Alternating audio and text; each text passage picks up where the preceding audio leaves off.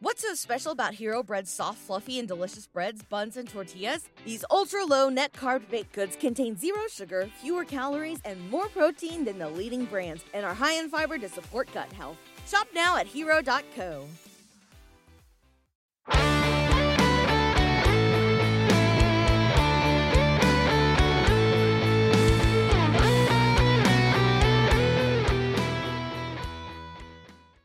Welcome to this week's edition of the Baseball America College Podcast. I'm Teddy Cahill. Joining me, as always, is Joe Healy. And this week on the show, we do not have a guest. We're, uh, you know, kind of easing out of holiday mode here on the Baseball America College Podcast. We're going to, you know, use this opportunity kind of to wrap up a lot of 2021, some loose ends from that, and start looking ahead to 2022 more earnestly.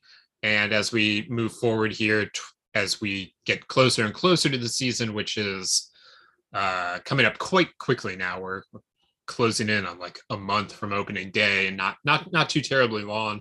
Uh, we'll we'll obviously start really previewing the 2022 season, but I think today Joe and I are going to uh, put put one last bow on 2021. So that's the plan today on the Baseball America College podcast, which is presented by Rapsodo.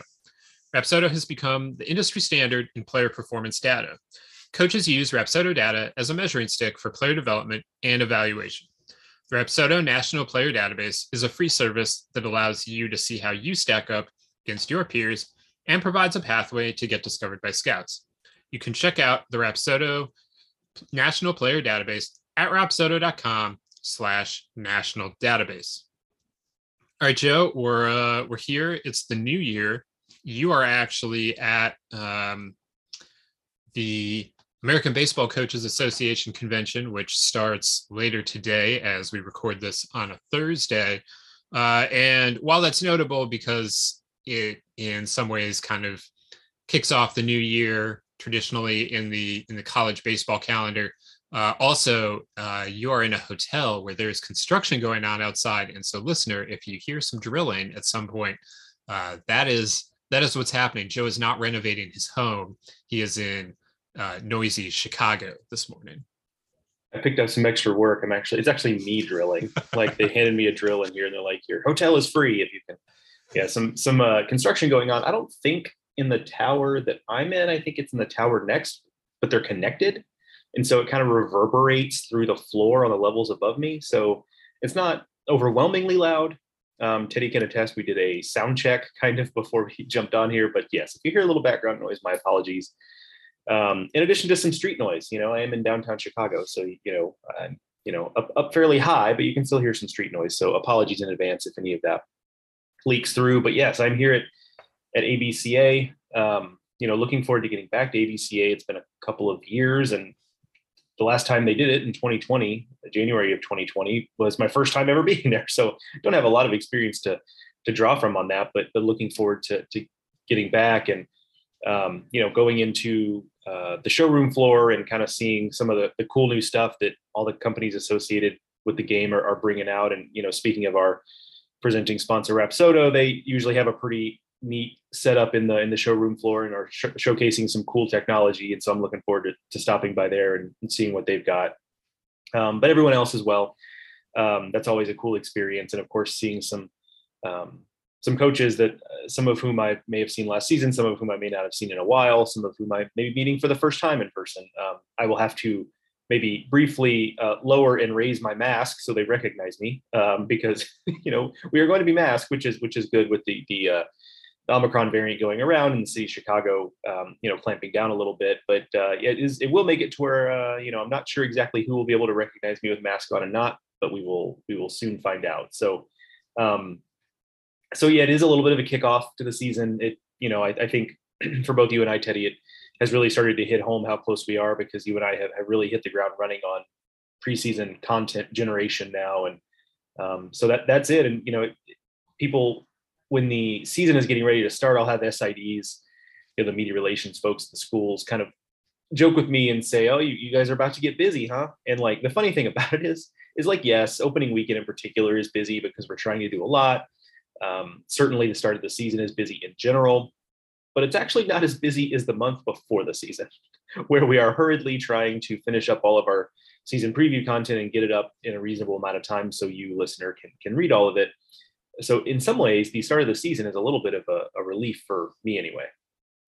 Yeah, the uh the coming month is really almost as busy as it gets and as we start prepping the the actual college preview issue which you'll see in your mailbox if you are a baseball america subscriber and if not uh, there's still time to uh, to go over to baseballamerica.com and rectify that before we uh, before we ship this issue um, yeah that'll show up late january early february why am I even saying late January? It'll show up early February.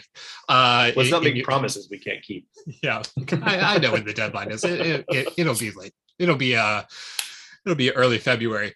Um, and, and you know, so getting that out the door always feels great. And then, but then it's like, oh wait, there's still like two more weeks of preview content to to get to. So we're uh you know we, we come out of the the holidays and, and absolutely have to uh have to hit the ground running, and ABCA is is traditionally a, a part of that. So I'm glad you are able to uh, to experience that this year. I am I am not, um, but we'll uh, we are we are well represented with uh, with Joe Healy there at the convention. Um, Joe, I wanted to start today uh, talking about our 2021 Assistant Coach of the Year. Um, an award that you know uh, we, we kind of have struggled at times to find a, the right place in the calendar to uh, to announce it. This year we uh, we actually waited until the new year to announce our 2021 assistant coach of the year but that's okay. We'll uh we'll, we'll we're shopping for the right spot in the in the calendar and we're trying this one out. We'll, we'll see if we like it next mm. year if we we go earlier. You know it's uh it's an experiment um anyway, this year's assistant coach of the year is uh, North Carolina State's Chris Hart, who has been, uh, you know, the the lead assistant at NC State for for a long time now. Brought in some, you know, spearheaded the the recruiting efforts some for some outstanding uh, classes over the years. You know, brought in you know great players like Trea Turner, Will Wilson, um, you know, and of course helped uh, North Carolina State to uh, to a fantastic 2021 season. Of course, that ended abruptly and unfortunately in Omaha. Uh, but you know, the, the, the award is is about far more than just helping them, uh, you know, on field this season. Because being an assistant coach is is about a lot more than that. Uh, Joe, you wrote the the story that accompanied the awards. So why don't you uh, why don't you tell us some of the highlights of, of your your talk with Chris Hart? Yeah, it was kind of a fun story to work on because for those who don't know, and if you follow college baseball, you probably do know, but you know, talking in particular to Elliott Avent is is always kind of a especially when you're not talking specifically about his team, if you're just spitballing stuff or he's telling stories, like he really gets going. Um, so that's always kind of fun. And in talking about Coach Hart and how he hired him and uh, how he's developed as a coach, like that was fun for him to talk about, I think and so I think that came out in the stories he was telling, and there were a couple interesting things just in in that piece there where the higher, you know, he he first comes on as a as an ops guy, uh, Chris Hart does, um, and so he makes the hire. Uh, Elliott does largely on the recommendation of Eddie Biedenbach, who is an NC State basketball letterman. Um, for those who in the state of North Carolina probably know him best as a longtime basketball coach uh, at UNC Asheville um, Chris Hart's family, he comes from a family of, of career athletic administrators. And so I guess there was a connection with Eddie Biedenbach and the Hart family who had worked together. And so, you know, Elliott says he gets a call from Eddie Biedenbach and says, I, you know, I, I see that, or you have a, a, guy who applied for your ops job named Chris Hart. Um, and I'm not telling you to hire him. I just want you to, to interview him and, and give him a chance. Um, and then, and then Coach Avent, you know, says basically, but the next sentence out of his mouth was, but when you hire him, you're going to have one of the best guys available for that job. Um, so you know he he knew that he was the right guy for the job, and and so that's kind of how it started. And, and I asked Coach Hart what his expectations were, and he said honestly, you know I thought I'd be here for another couple of years and I'd go back to Florida, you know, and coach somewhere in Florida. You know, he's from the state. He played at Florida State under Mike Martin. Uh, his one year of coaching before he got to NC State was at a junior college in Florida, so his roots were really there. And so, I, you know, his expectations were that he was going to go back home, as he put it. And, and, of course, now, you know, he says the funny thing is now like this is home. Um, this is where I want to be, and um, you know, he wants to retire at NC State. Um, you know, he wants to he wants to be there long term. This is where he wants to uh, to be. And so, uh, those were kind of interesting little background tidbits to get from from his hiring. And and you know, of course, the the results um, are speak for themselves. I mean obviously on the field, NC State has been as consistent as, as really any program can be since since he's come on. Uh, just just twice have they missed the NCAA tournament, um, which is much fewer. You, you, may you may think, well, there are a lot of power programs that have probably had similar runs, and there are some, but not many. To only miss the NCAA tournament twice in, in, in two decades is, is a really pretty impressive feat. And of course, they've been to Omaha a couple times. But what he's really brought in talking through things for this piece was, for one, it's the development piece um, you can really set your watch every year to NC State having impressive position player groups. Like we just know they're going to hit, we know they're going to field the ball, and, and some of that is Coach Avent, particularly on the infield defense piece. Um, but you know their position players are going to be really solid. They're going to get a bunch of guys drafted, and then that that is just going to continue into seemingly into perpetuity.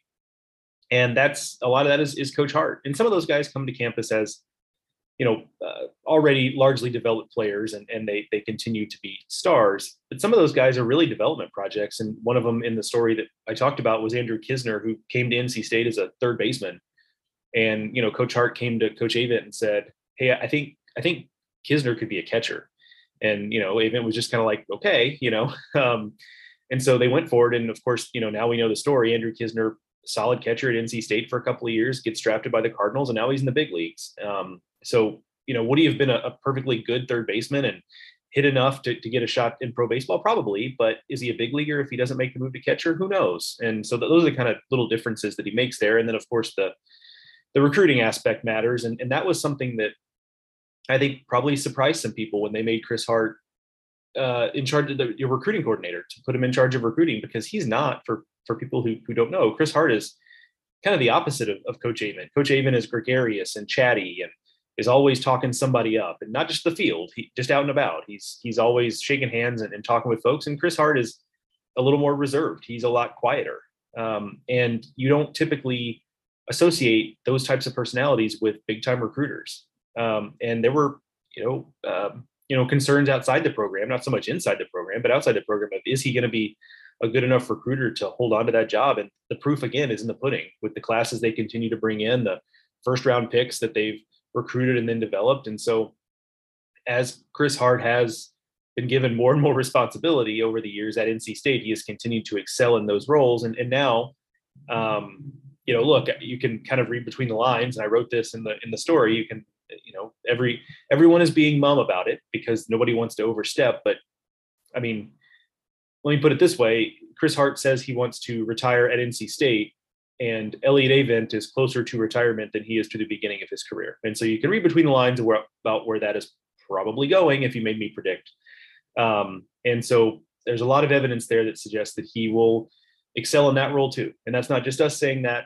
You know, Teddy, last year you one of the questions, or you ask it routinely, but last year when when, when you asked other coaches anonymously um, in a survey, like who are the assistant coaches that are going to make the best head coaches, Chris Hart tied for first in that category. So it's not just us saying that. It's not just us looking at results and making an assumption. Other coaches see it too. Um, so just a, a fun story to do for a well-deserved honor for for a coach who's just kind of been quietly plugging away for for two decades in Raleigh. Yeah, it's uh, remarkable how long he's been there. First of all, I think that that's uh, that that's a big part of this. Is that you know assistant coaches come and go a lot, you know, less so in baseball than in, in some other sports. But you you look at uh, a lot of of you know other ACC programs, and the ACC is is a little more consistent in, in terms of their coaching staffs. I, I feel like than than some other conferences for whatever reason, but they uh you know assistants come and go but you know chris hart has has really been at, at nc state for a really long time and uh he's he's done a, a huge he, he's just been a huge part of of that success and you know you see the way like like you talked about the position players you they're always going to have them uh, and, and, they've they've had a lot of shortstops. You know, I really trust. Uh, you know, if if NC State is bringing in a shortstop right now, I just I trust that they're going to be really good because uh, you know Chris Hart is was one of the first guys that that figured out that Trea Turner was going to be awesome. Um, you know, he was drafted out of high school, but he wasn't a prominent high school player. Uh, he was picked in like the 20th round or something by by the Pirates. There, there just was not a whole lot of buzz about Trea Turner before he got to NC State, but NC State had figured out that he was going to be really good. And that's that's a credit to Chris Hart. And there are there are a number of stories like that. That's maybe the most prominent one, and one of the first ones uh, in his tenure. But that it just keeps happening. They keep developing, and uh, they they keep rolling. And um, you know what you see in terms of the consistency is uh, you know he's he's no small part of the the puzzle there at NC State. And and yeah, like you said, Joe, um, he he was voted by head coaches. Um, you know, he tied with uh, Virginia's Kevin McMullan as the assistant coach with the you know brightest future as a head coach. Um, and you know, at this point, you just kind of have to expect that if he's going to become a head coach, it's going to be in Raleigh. There's no sort of formal plan of succession because you know Elliott Avent is not ready to retire yet. Uh, but you saw what happened down the road in Chapel Hill, where you know Scott Forbes took over from Mike Fox when when he retired, and what happened at Florida State when Mike Martin retired, and what happened at Miami when uh, when Jim Morris retired uh, you know, this is another situation in the ACC where I would fully anticipate something like that to uh, to to be the plan in, in place when there's you know when when the time comes for the longtime head coach to to step down. Now it doesn't always work out that way, and any number of factors between now and, and that time could could play a role. But uh, they there is no reason for NC State to to look very far for their next head baseball coach when that time comes.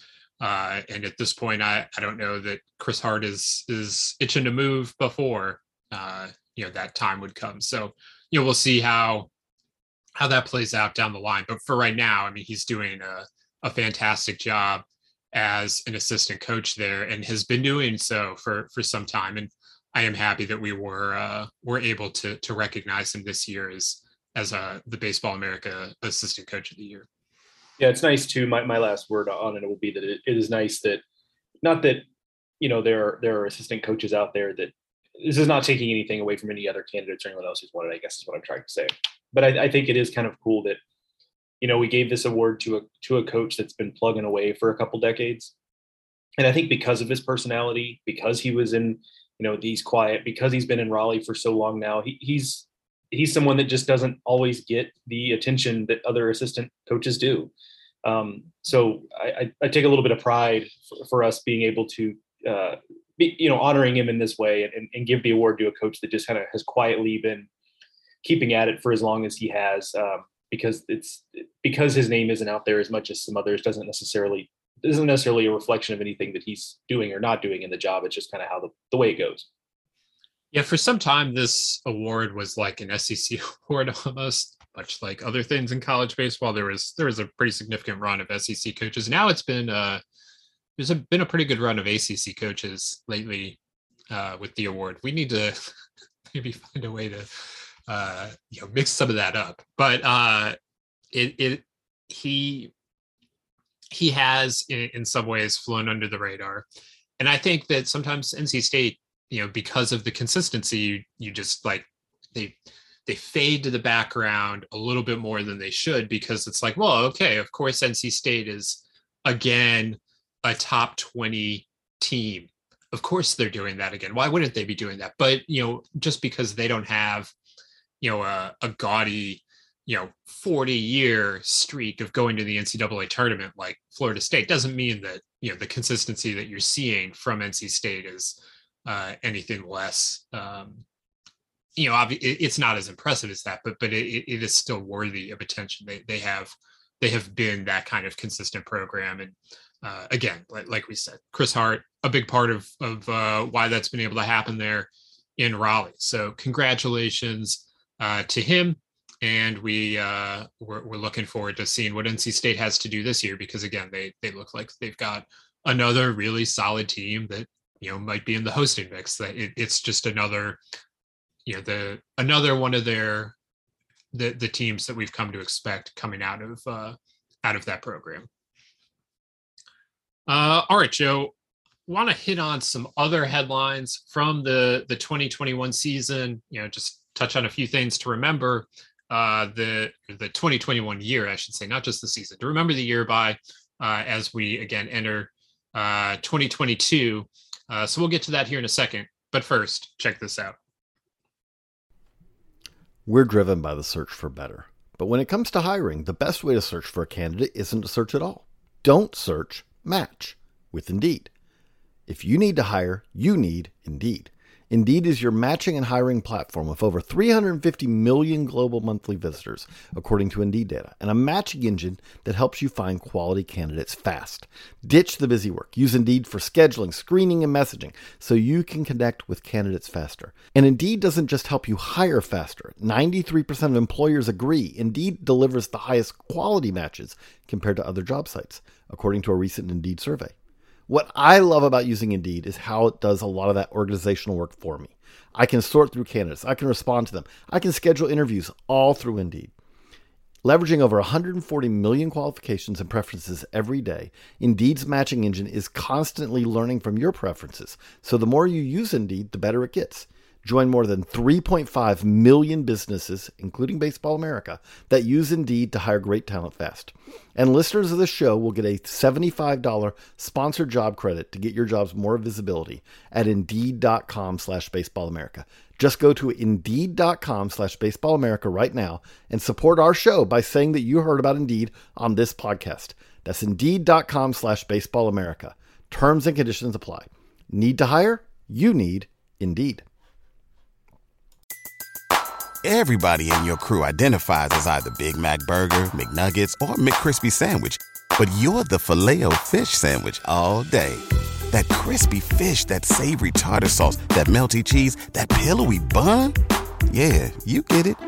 Every time. And if you love the filet of fish, right now you can catch two of the classics you love for just $6. Limited time only. Price and participation may vary. Cannot be combined with any other offer. Single item at regular price. Ba da ba ba ba. All right, Joe. Um, as uh, as the calendar flips to the new year, natural time to look back. The old year, a lot happened in college baseball this year. Uh, we're gonna gonna just touch on some of these headlines here as we again wave goodbye to 2021. Um, now uh, looking ahead to uh, to 2022.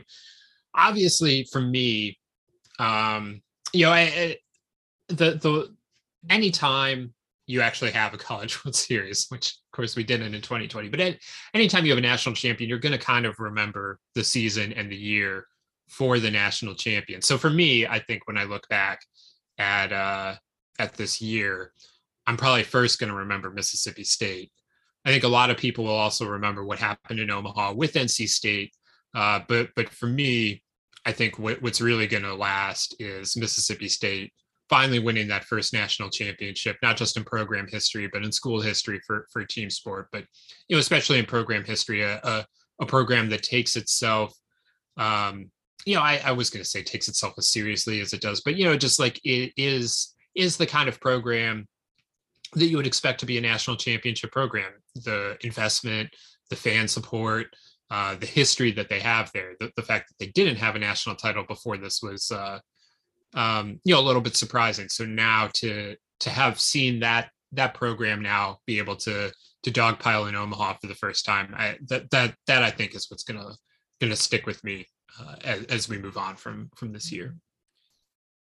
Yeah, I think I think that's right. I would I would kind of um, split the hair here by saying that I think that's the the story that I will remember most as a 2021 story because for all the reasons you mentioned, it's a it's a very proud program that has a fan base as good as any in the sport. Finally, getting a national title after some near misses in their history, and, and really being one of a handful of the best programs to never to, to have not won one at up to that point. So, a crowning achievement for for that program, and uh, you know, uh, you know, for all of the um, dramatic runs to Omaha that, you know, I think of, of 2018, you know, that dramatic run to Omaha from Mississippi State, like this one was, was, I don't want to say routine, but like they, they just looked the part kind of from start to finish. And so, um, and there was something kind of profound about that. Like they just, they really left no doubt. There was nothing, nothing fluky about it. There was nothing wonky about it. They just were the, were the best team when it came right down to it. So there was that, but I, you know, what I will say is I think I will also never forget the COVID NC State story. Um, but I think that one's just going to be one where that's kind of like a, almost a separate category of memory there. Um, because that was a college baseball does not permeate the national sports um, news cycle very often. And I, I, I don't like that it was this story. You know, I, sorry for NC State fans. We just talked about your assistant coach winning an award and you know all of the great things about your program. And then we we kind of we do the old bait and switch on you and start talking about this again. But but I mean, it is rare that college baseball um, it becomes a national sports story or just a national general news story, and and that's what that was. Um, there are so many just uncanny valley moments in that whole thing. That the you know I I woke up to it. I was asleep at that point. I woke up to a text message from you, Teddy, that you know what was happening, um, and was like, "Oh," um, and then like opened Twitter and like, "Oh, here here it goes," and um, you know, so there there was just kind of there was that there was the, all of the fallout from it, um, which as we as we learn more, it just you know more and more it just is it just makes you kind of you know uh, slump your shoulders and sigh because it was just um, you know it, it we don't need to relitigate it, I guess, but it, just does feel like that, you know, there was just no no good answers for NC State. Like they, you know, that there was it was a bad situation that wasn't handled well. Um, and I guess we'll we'll we'll parachute out and leave it at that. But so that's kind of like a separate category of story where I think I'll remember the Mississippi State story as a specific college baseball story from the 2021 season. The NC State story is kind of like a, a separate category because it is notable that something that happened in college baseball was was really the sports story of that day in, in, in a lot of ways. Yeah, I one one thing on NC State before we get out of that is um, you know, at the time it felt so like I was confused as to how like this could be happening. Um the you know, especially the bit about the how how many vaccinated players had tested positive. It's like how can there be so many breakthrough cases? And then as the summer played out it became very clear how that was happening. And uh, you know we just didn't understand what we were like sitting on the front edge of at the time uh, with delta and now of course we've moved from delta well in some respects we've moved from delta to omicron in other respects delta is still happening and um, it's uh, it, it, it was it, it caught so many people off guard, I think, just because nothing like that had, had happened. Whereas if it happened now, I, I think everyone would be like, oh, okay, got it. you know, we, we've we've seen this before, but that was that was just such on the leading edge of it still. And um, up until that point, college baseball had done a pretty good job, not a not a not a perfect job, but a pretty good job at avoiding anything uh, terrible happening to the season again. But that uh, you know they're just uh, almost almost to the finish line. Uh, you know, COVID COVID clipped college baseball one more time. Uh, yeah, so yes, that that that's definitely something that I everyone's going to remember. I just probably will choose not to remember it yeah, right. the, the right. story of 21. Yeah, I'm right there with you. Like I that that is I think that's definitely for college baseball in general. I think this is a, a little bit of a story there too. Is that when you consider some of the limitations that college baseball has relative to other collegiate sports, notably football and basketball. The fact that that COVID early in the season, COVID played a little bit of a role. I mean, you know, UNC and Kentucky had a series that I was going to go to um, that got canceled. Um, there were, you know, ask Wake Forest. We talked to Wake Tom Walter several weeks ago. Like, ask Wake Forest how COVID went early the season. Like, there were definitely moments where it interrupted things. But by and large, when you consider that you know, college baseball teams are not flying charter, like they're going to airports with everyone else and cramming onto commercial flights to go to games. Now, they were busing more than they were before. So, like, I understand that that's part of the calculus here. But when you consider that, you know, the travel in college baseball is just a lot more similar to everyday travel that you and I take every day. Um, the fact that college baseball had avoided it to the degree they did until that point, I think is is impressive and, and a testament probably to a lot of coaches and players taking it seriously and saying, hey, you know what, no matter how you feel about all this, like if we test positive, we're not going to play. We can't play. Like those and those are just the rules. So understanding that I think was big. And so I think there were a lot of positive steps um, taken there. And I think you're right that if, if things like that happen today, like, and hopefully they don't, but I think we'd have maybe a little bit better tools at our disposal to deal with it and understand how to deal with it or avoid it. But at the time, I think you're right. I mean, we had gone so long um, in life and in sports without COVID being as pervasive as it had been at a, at a previous time. And it, it, does feel like, in terms of um, whether you want to point the finger at the NCAA or, or whoever else, like it just felt like when that situation happened in Omaha, everyone got caught flat footed and there was no, it seemed like on the outside looking in, that there was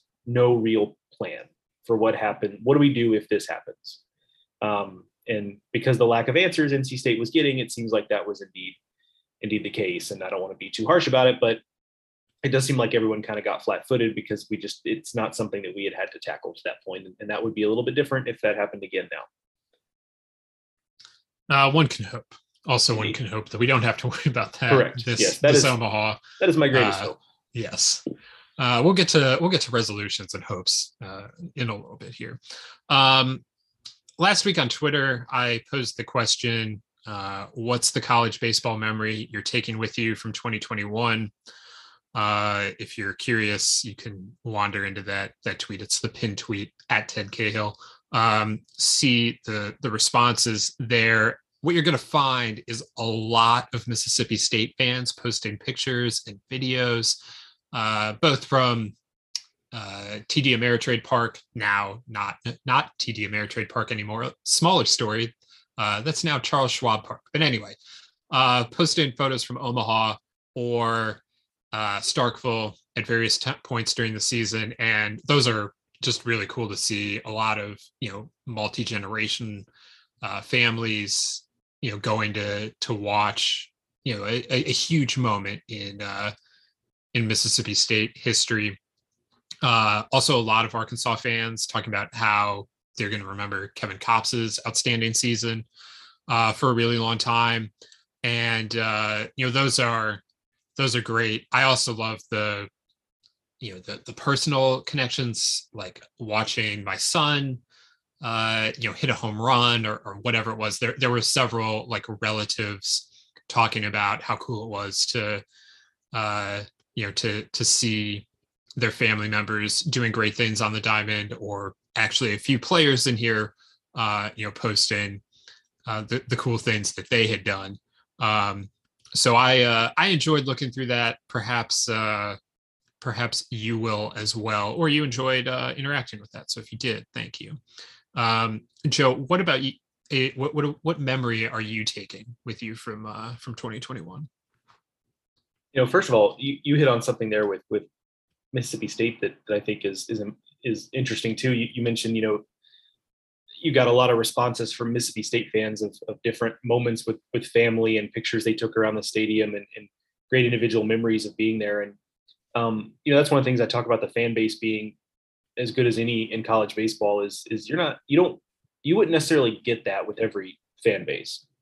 Most I mean most teams that get to Omaha have good fan support. The fans really turn out for it, but you know, with, with Mississippi State, that's a thing where sure it's people who went to the school it's the alumni it's but it's it's the state you know the this this the part of the state that's maroon as opposed to um you know the part that supports Ole Miss um that was a big deal around the state. And like it felt like the you know that entire part of the state emptied into Omaha for the last at least the last week of the College World Series. And so um that is unique. Now I'm not saying they're the only program where you get that kind of thing. Arkansas is is by the way probably another one but um but that was kind of unique in that situation. Kevin Kopps is a good shout. I um, I had actually I wrote a little bit of list here, and I actually failed to mention him, so I'm glad you did because him becoming what he became just an incredible story. I would give you a hipster one. One thing I wrote down here um, that I think is related to Kevin Kopps is if you liked what Kevin Kopps did in 2021, may I introduce you to Indiana State's Jeremy Guerrero, who basically did the same thing as Kevin Kopps but was a starter. And that is not a slight or uh, you know a benefit to one or the other because they probably pitched a similar number of innings with Kevin Kopps as a reliever and Jeremy Guerrero as a starter. But this is a fifth year guy who was a pretty mediocre swingman who became the best pitcher in the Missouri Valley Conference. And so a lot of people weren't paying attention to that. Maybe you saw me writing from the Missouri Valley Conference in May, and maybe you paid, you know, you you know you, you saw his name flash across there. But uh, neat story there. I bring him up only because he's um, well, he deserves it, but also because you, you mentioned Kevin Kopps, and I was thinking about how Jeremy Guerrero was kind of the mid-major version of Kevin Kopps this year. So certainly something I will remember from the season. Um, I also think I'll remember the among other than the things you mentioned, I will also remember the wild finish to the Big 12 season. You know, came down to the final weekend. You know, Kansas State plays spoiler um, against TCU in dramatic fashion. Uh, just you know, and you know, you and I have talked offline about you know, was there a little bit of a hang? I mean, now TCU went on to play well in the Big 12 tournament, but you know, they did look a little bit flat in a regional when it was all said and done. But you know, to lose the way they did, where Kansas State scores seven runs in the in the bottom of the ninth, and you know, walks it off on a you know uh, on a Chris Ceballos walk off three run home run, like that's just a a rough way to you know lose the Big 12 title race, um, be a tiebreaker. And so I think I will remember that. Not the least of which because like as you may remember from preseason last year, I thought, hey, you know, Kansas State could be a team that could make a run to a region. I think they could be a regional team. And you know, I was like, I was right and wrong. They, I was wrong because they didn't get there and they finished probably a couple wins shy at that. But also they won series against Texas Tech and TCU. So I don't know what to make of that. Um, strange season for those guys. Um, but it's one of those deals where the process was correct, the result was not what we were looking for. But to finish the Big 12 season, I think is, is something else that will will certainly hang with me because that kind of played out the way we thought in the preseason. You know, we said, hey, there's three teams here, you know, with, with TCU and, and, Texas and Texas Tech that, that we all think could be teams that, that get to Omaha. And in the end, it was just the one kind of in surprising fashion with Texas. But all three of those teams really did live up to the quality we thought they were going to to have going into the season. Yeah, that ending, like the specific K State home run walking off TCU was ridiculous. The there, I feel like there were some great walk offs this year. Um, one that springs to mind is Jalen Battles at Arkansas on a or for Arkansas on a Friday night at Louisiana Tech uh, in extra innings. La Tech opening their new ballpark and very excitedly welcoming Arkansas, number one Arkansas into town. Um, everything going crazy at the Love Shack, like all the fans really into it. And Jalen Battles just absolutely destroying a baseball. Um, I don't remember if that, yeah, that kept Arkansas undefeated um, for another few days. La Tech beat them on, on the Sunday in the finale, but uh, that was that. That's definitely one that that springs to mind. Devin Ortiz for UVA in the postseason. Um, you know, Great winning that regional. Um, Oregon State walking off DBU uh, in Game Six of that regional to force a, a, rematch, which of course DBU did win, but uh, you know that was that was a crazy regional.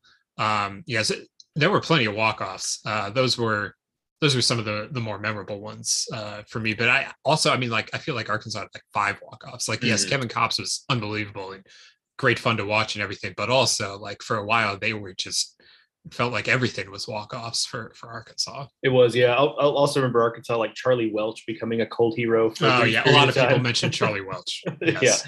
yeah, yeah. What a what a strange strange time there. Yeah, it's funny how we, we kind of make these cold heroes out of out of things. It's it is one of the things that's great about the sport, frankly. Um, that sometimes, yes, we love the players who are going to go on to great things in professional baseball, and, but we also love that we create cold heroes out of guys we'd never heard of. You know, um, yeah, that, that was uh, yeah the walk a lot of walk offs. I, I I I do recall that more generally, but specifically the one that sticks out to me was actually in Omaha. Probably one of the more memorable individual games, a game that will really stick with me was Vanderbilt and Stanford in Omaha. Um, you know, looked like Vanderbilt was was on the ropes. You know, Stanford was up at I think at 1.5 to two. Yeah, I'm looking at the box score now. They were four to nothing and then five to two at various points. Um, Stanford at this point, pitching staff kind of running on fumes. They bring back Brendan Beck uh, in relief. And you know, we see this go kind of sideways so often, or or it's clear from moment one that okay, this was a this was not a good idea. But Brendan Beck was actually awesome for like the first two innings that he was in there, and really until the last out. Um, but you know, then Vanderbilt makes a comeback with you know uh, an Enrique Bradfield Jr. RBI single that ties at five five, and then of course um, you, you, felt for Brendan Beck because the the walk off win for Vanderbilt came on a, a wild pitch, you know, ball to the backstop um, from Beck, and so that was you know heartbreaking for the kid and for the team, but just a really incredible game. And it was at that point that I kind of had to entertain the idea of like maybe Vanderbilt is a little bit of a team of destiny here. Um, because they also were setting up pretty well with their pitching. I mean, they got through that game there uh, with Christian Little starting, and you kind of knew if Vanderbilt was going to win, especially once they took a loss in in Omaha. You knew they were going to have to win at least a game and probably multiple games with someone other than Rocker and Leiter on the mound. Now, obviously, that did not work out for them, but getting this win made me think, okay, you know, they, they may actually may be able to do this.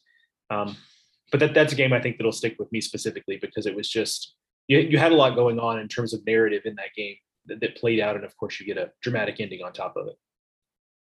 Uh, two two for me, and then we can uh, can move on uh, if we want. I, we we could sit here doing this all day probably. Um, one Tim Elko, uh, that also got mentioned a lot in the in the replies. Uh, I don't we'd never seen anything like that. Probably will never see anything like that again. A guy, you know, fighting injury off like that to, uh, you know, putting off surgery so that he could come out and DH, and then doing it as well as he did for as long as he did, and, and helping Ole Miss to uh, to a super regional. Uh, that was special. And then I, on a personal level, uh, the Oma Irish were a ton of fun. We had a lot of fun with them on the podcast. Uh, obviously, I mean, on some level, like I, I felt a little guilty about like my my embrace of the Oma Irish, just because like I yeah I, I picked them as my Omaha sleeper, but like if I had thought that they were going to win the ACC and everything, we would have ranked them in the preseason last year. I wouldn't have been able to make them my Omaha sleeper. So they exceeded even, and they exceeded all expectations. I was maybe a little early to seeing that the ceiling was there, but I, I, you know, they they were better than I even dreamed of. And uh, you know, watching the way it happened, Nico Kavadas hitting some absolutely mammoth home runs. Uh, that that was a lot of fun. Yeah, no doubt. Good call there. Um, yeah, getting out of this segment without mentioning the season that Notre Dame had would have been um, a miss on our part. So yes, the, the good memories there with uh, with Notre Dame, and you know it was just nice. I think the, the big thing there for me, I, you know, I guess I can make this into a larger point. It was kind of nice in this weird um, you know, this weird cobbled together season we did where some conferences were playing, well, not at all, I guess, in, in some cases, but we're playing just conference games, you know, the Big Ten, a couple teams out west, um, you know, other, uh, the, the Metro Atlantic, obviously, which shout out Fairfield. That's probably somebody we should mention here. Um, shout out Fairfield for the season they had. Um, but in this cobbled together season that we ended up with, it was kind of nice when it came right down to it that we had some some teams returning to the top shelf of college baseball, like Notre Dame. They'd been there before under Paul Mainieri. They were not complete strangers, but it had been a long time. But also, you know, you saw Louisiana Tech be good enough to host. You saw Old Dominion, um, who would have hosted had they, you know, put in a bid to host. But they, they were good enough to host. Yes, they were. So they were one seed in Columbia. Like you did see some some new blood um, in terms of the teams that were in the upper crust of college baseball, and some of that was some of that because of the unique nature of the season and hey those conference usa teams got to play mostly regular full schedules like maybe um, but whatever the reason it was kind of nice that we we did get some new blood in some high places in college baseball. No doubt about that. Uh, all right so we uh, we reminisced. Now let's uh, let's turn our attention to that wonderful new year's tradition of resolutions. These, these don't have to be like pure resolutions and um, they aren't necessarily resolutions for me, just kind of resolutions for the sport or hopes for the sport. So uh, I got two, Joe. So I'll, I'll, I'll start with one of mine, and, you can hop in then. Um, last year, I said that I'd just be happy with any college baseball season, and that I resolved not to complain about much of anything, just as long as there was a season.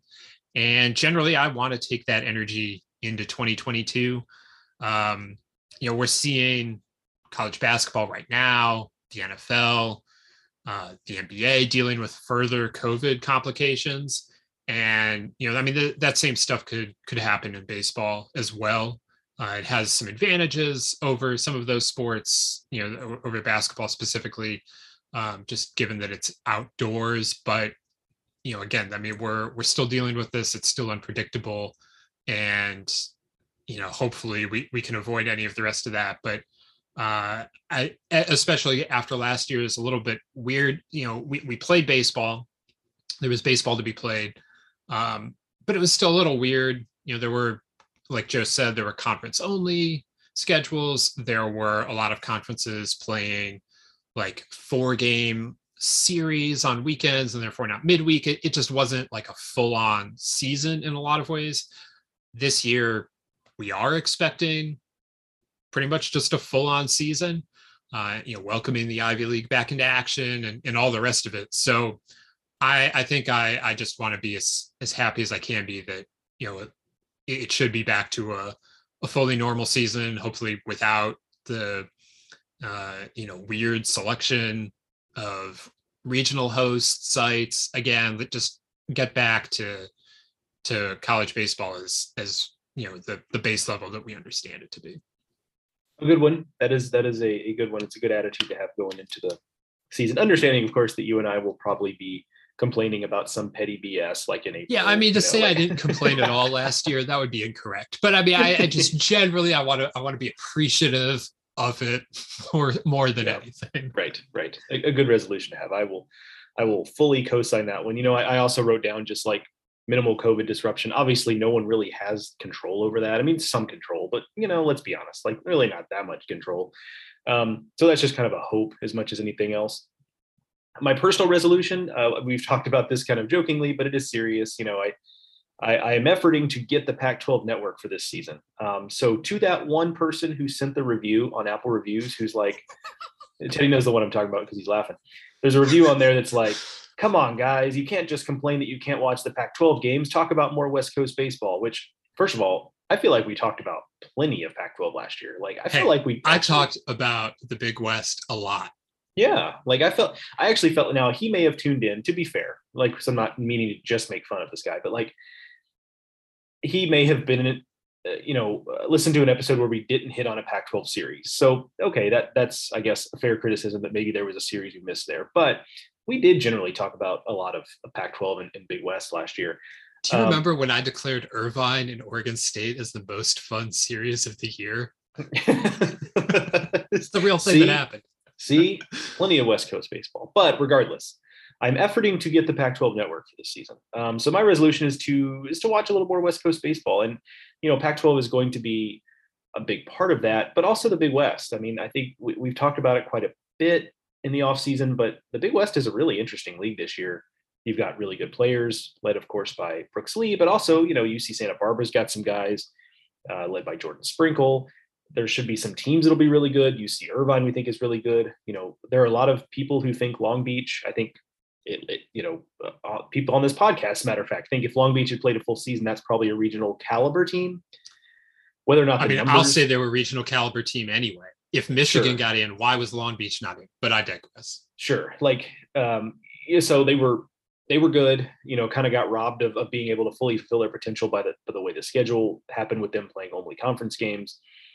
Um, so it, you know, I think there's just a lot of interesting stuff happening out in the on the West Coast. So one of my resolutions is to, is to take advantage of the fact that I've, you know, looking to get the Pac-12 network, but also use that as an opportunity to watch more West Coast in general. Um, not because I feel like we've been giving it short shrift, um, but I have felt like you know because we weren't able to see so many of the best games in the Pac-12 week to week, and we're following like listening on. I would listen on audio streams, which is great, but like you you don't catch everything there. Or I'm following even worse. I'm just following like the game tracker or whatever.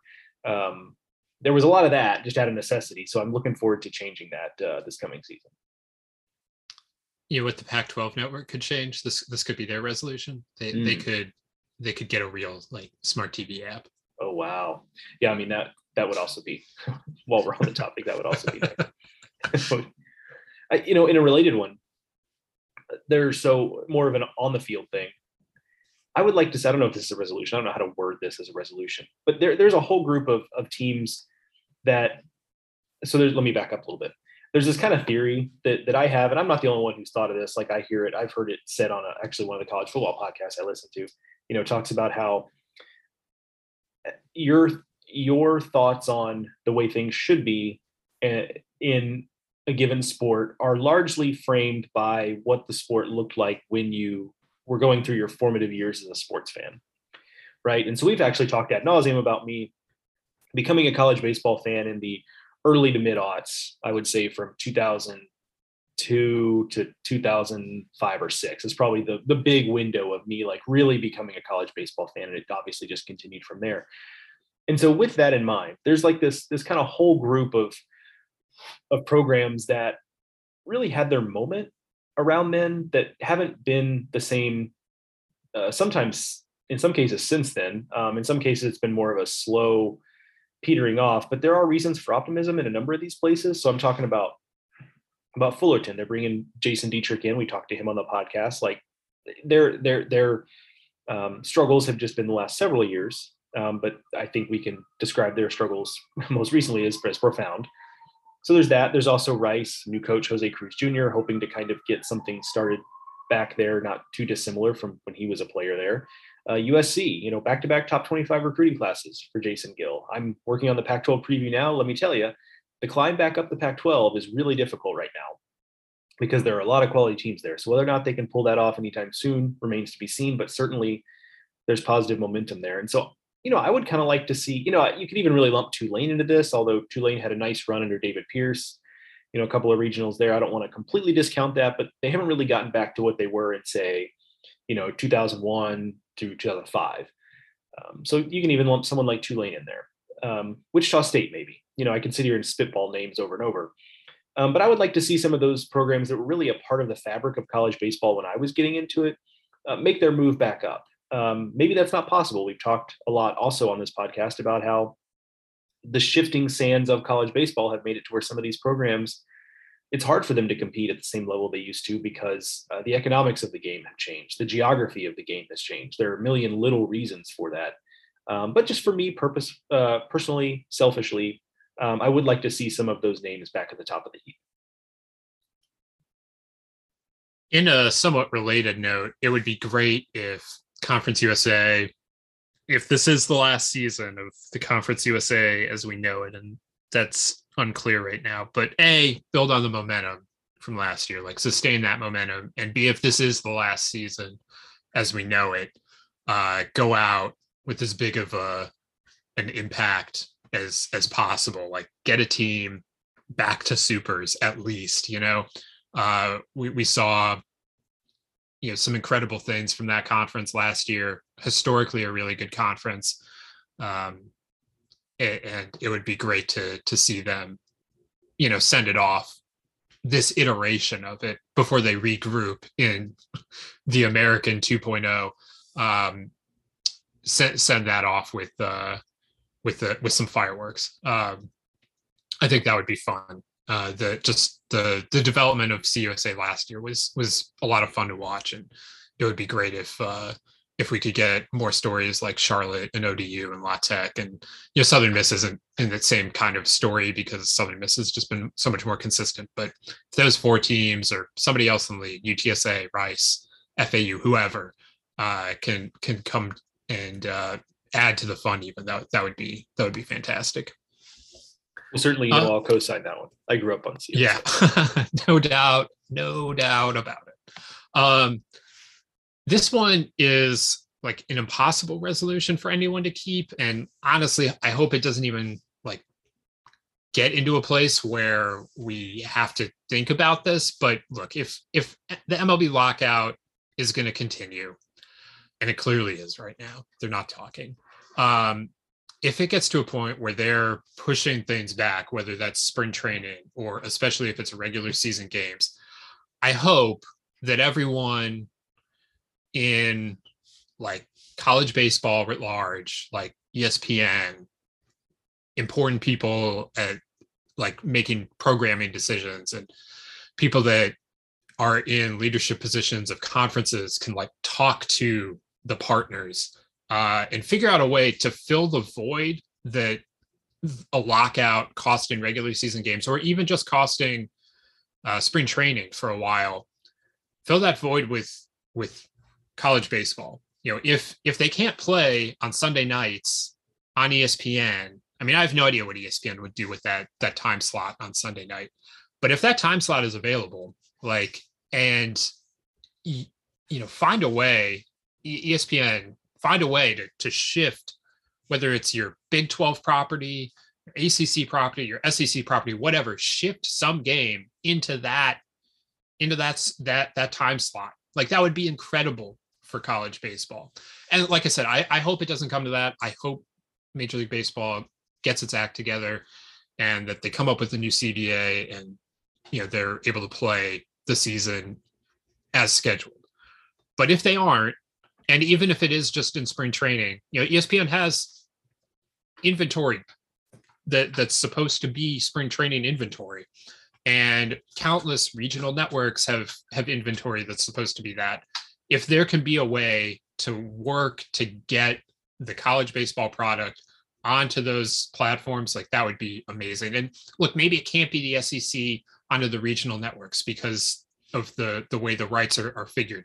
I don't care. Get Conference USA onto that. Get the Sun Belt onto that. Get get the West Coast Conference onto that. Whoever it is, any of it. Th- there's great college baseball being played everywhere. Get Brooks Lee onto MLB Network. I, I don't care how this. You know, I don't I don't really care who. I don't really care where.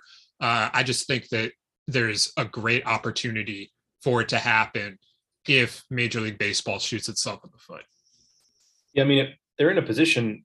There's so much college baseball, particularly. I mean, ESPN is obviously best equipped to do this because they already have relationships with many of these conferences, and so many college games are being broadcast on ESPN Plus or the you know the ACC network or SEC network extensions that are that are web only, especially early in the season um, when they're sharing a window with with basketball. But you know they're they're in a position where it would be pretty easy for ESPN to do because all you'd really kind of have to do is change that what was going to be an online stream and just put it over the air. And you may have to put a few more production resources around it to make it look like a, a TV quality broadcast as opposed to a web quality broadcast. But um, that would be seems like a fairly easy thing to do. So I, I am with you. Uh, I hope for the sake of uh, our teammates here at Baseball America that there is not an extended lockout that that causes a lot of disruption there because uh, you know that would uh, that would not be fun for that group who kind of lives and dies with on the pro side. Um, but the, it would be an opportunity for college baseball there. It's a little bit reminiscent. Speaking of my formative years, it's a little bit reminiscent of when there was, I believe, it was the NHL lockout that was causing it. Um, but I want to say it was the 2005 season, maybe it was the 2006 season. Um, but one of those two seasons, there was a, there was an NHL lockout that was affecting um, this is before ESPN had lost the rights to NHL. Now they have them back, obviously. Um, but so there was a, just gaps all over the all over the, the broadcast schedule, and college baseball filled a lot of that. And to your point about hey, put on Sunbelt, put on CUSA. Um, they put some wild stuff on there, like not you know uh, not low low major conferences, but yeah, like yeah, sure they played SEC and ACC games, but there were also random Big Ten games on there, and that was you know, Big Ten baseball in 2005 was in a different place than where it is now. Um, it was not necessarily uh, the first conference you think of to put on ESPN on a Friday night, but that's the kind of thing that was happening. And so it was, um, it was kind of crazy. Like to go from, I've talked about it before when we've had guests on the podcast, we've riffed on it before. Like there was just a time where college baseball was really hard to come by on TV. And so there was this one glorious season where because of a lockout in pro sports there was college baseball all over tv um, and so it was just a, a, nice little treat. And of course it, it didn't stick. You know they of course the, the next year they went back to kind of a, a, the more normal and there was very little college baseball on tv again. But certainly they're in a better position now if something like that were to happen that that they could they could spin that up pretty quickly i would think um, to put college baseball all over tv and and hopefully if, if if it comes to that, and, and again, we hope it doesn't, uh, that would be a little bit of a, a, silver lining for for baseball writ large. Alrighty, those are our resolutions for this year, and uh, you know we'll we'll see where where this all takes us. Uh, again, hopefully there is no no lockout, but uh, food for thought. Food for thought. That, that's uh, that's where I'm at here. Um, Joe has the convention to get to. We have plenty of preview stuff to get to, so we'll uh, we'll we'll we'll wrap it up here. Uh, you can follow us on Twitter. I'm at Ted Cahill. Joe is at Joe Healy BA. There is plenty to read over at baseballamerica.com. I just re-ranked the 2016 recruiting classes. So if you want to know how the top 20 what the top 25 recruiting classes were with the benefit of hindsight, you can check that out over at baseballamerica.com and find uh, the full uh, story about Chris Hart winning the Baseball America Assistant Coach of the Year award as written by Joe. So uh, check that out. Subscribe to the podcast on whatever podcasting app uh, you you use the most: Apple Podcasts, Stitcher, Spotify. Leave us a review if you can uh, over on Apple Podcasts. We really appreciate that. And uh, hey, if you like us not talking about the big or the Pac-12, let that one guy in the in the reviews know. You know, your choice. Um, Joe, I think uh, I think that wraps it up for us. We'll we'll be back here next week hopefully with a guest, hopefully to get back into uh, our normal schedule. For now, we're going to leave it at once a week, but coming soon, I think we'll we'll ramp it up to twice a week again here. But uh, make sure you're subscribed so that you uh, you just get them straight to your phone and you don't have to worry about our schedule. For Joe, I'm Teddy. Thank you all for listening to this edition of the Baseball America College Podcast. We'll talk to you next week.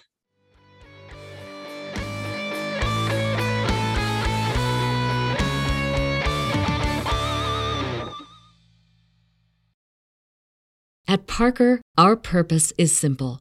We want to make the world a better place by working more efficiently, by using more sustainable practices, by developing better technologies. We keep moving forward. With each new idea, innovation, and partnership, we're one step closer to fulfilling our purpose every single day. To find out more, visit parker.com/purpose. Parker, engineering your success. What's so special about Hero Bread's soft, fluffy, and delicious breads, buns, and tortillas? Hero Bread serves up 0 to 1 grams of net carbs, 5 to 11 grams of protein, and high fiber in every delicious serving. Made with natural ingredients, Hero Bread supports gut health, promotes weight management, and helps maintain blood sugar. Hero also drops other limited edition ultra low net carb goodies like rich, flaky croissants and buttery brioche slider rolls. Head to hero.co to shop today.